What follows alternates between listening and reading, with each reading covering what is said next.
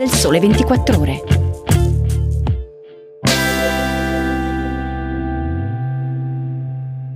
Ciao a tutti e bentornati all'ascolto di Start. Oggi è sabato 2 settembre, io sono Alberto Magnani e questa settimana ho condotto il podcast del Sole 24 Ore che tutti i giorni vi racconta l'attualità con tre notizie. Nella puntata di oggi vi parlo della crisi idrica che attanaglia l'Italia, dell'asse Italia-Grecia in Europa e del rialzo della spesa militare in Giappone.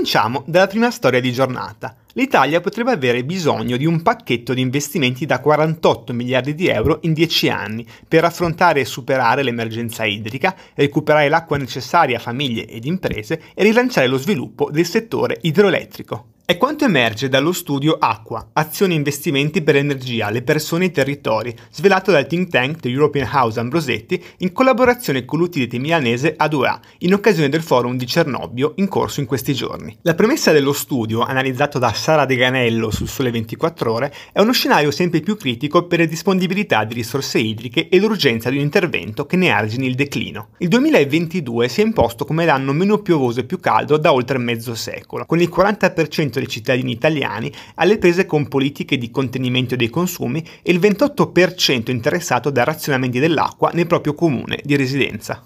La carenza idrica si è manifestata soprattutto nel nord Italia, con cinque regioni costrette allo stato di emergenza: Emilia-Romagna, Friuli Venezia Giulia, Lombardia, Veneto e Piemonte. Sempre il 2022 ha registrato un'ascesa di eventi estremi, con la crescita delle piogge intense, più 50,2% sulla media annua degli ultimi 20 anni, e allagamenti, più 26,4% sulla media annua dello stesso periodo. Il 2023 non sembra offrire prospettive più rosee, visto che i fenomeni sono già aumentati del 130% rispetto allo stesso periodo dell'anno scorso. E ancora il report di European House Ambrosetti e A2A a calcolare che la siccità record del 2022 ha ridotto di 36 miliardi di metri cubi la disponibilità della risorsa idrica, meno 31% rispetto al 2021. La flessione si è avvertita anche su una produzione idroelettrica in discesa a 30,3 terawatt, mentre la media del decennio 2012-2021 si era attestata a 48,4 terawatt. Per tornare a un valore così basso, spiega Sara De Ganello su Sole 24 ore, bisogna risalire al 1954,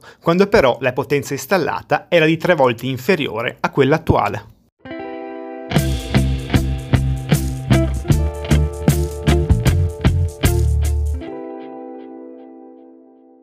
E passiamo alla seconda storia di giornata.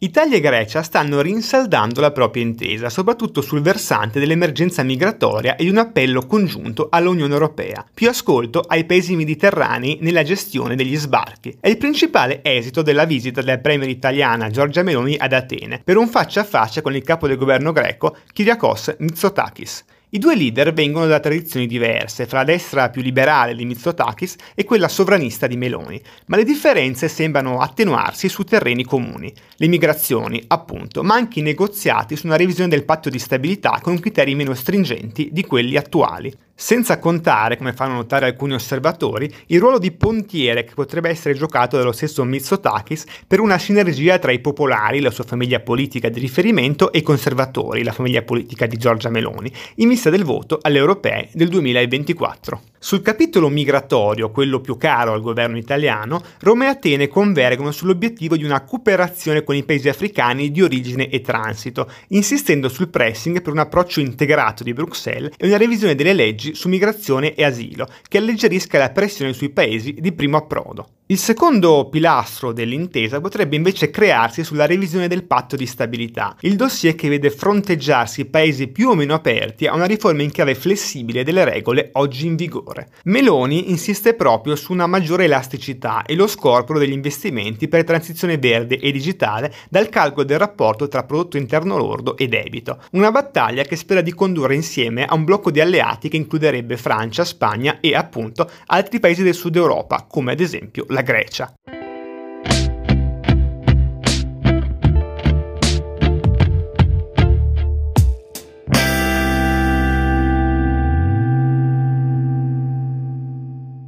E chiudiamo la puntata virando in Asia, dove il Giappone si prepara a un incremento record della spesa militare. Il Ministero della Difesa di Tokyo, scrive Gianluca di Don Francesco sul Sole 24 Ore, ha chiesto una cifra record per l'anno di bilancio 2024 si parla dell'equivalente in euro di quasi 49 miliardi, in aumento del 14% rispetto al 2023, quando il budget era comunque salito di oltre 6 miliardi di euro. Il governo guidato da Fumio Kishida punta a raddoppiare la spesa militare, aumentandola al 2% del PIL entro il 2027, rispondendo a un contesto sempre più minaccioso. Le tensioni nell'Asia Pacifico, con la Cina sempre più aggressiva verso Taiwan, hanno spinto a un riarmo generale nella regione, mentre la situazione si fa anche anche più incandescente con le provocazioni in arrivo dalla Corea del Nord. Proprio in settimana il paese ha lanciato due missili balistici, un'esercitazione per simulare attacchi ai principali centri di comando e di aviazione in Corea del Sud.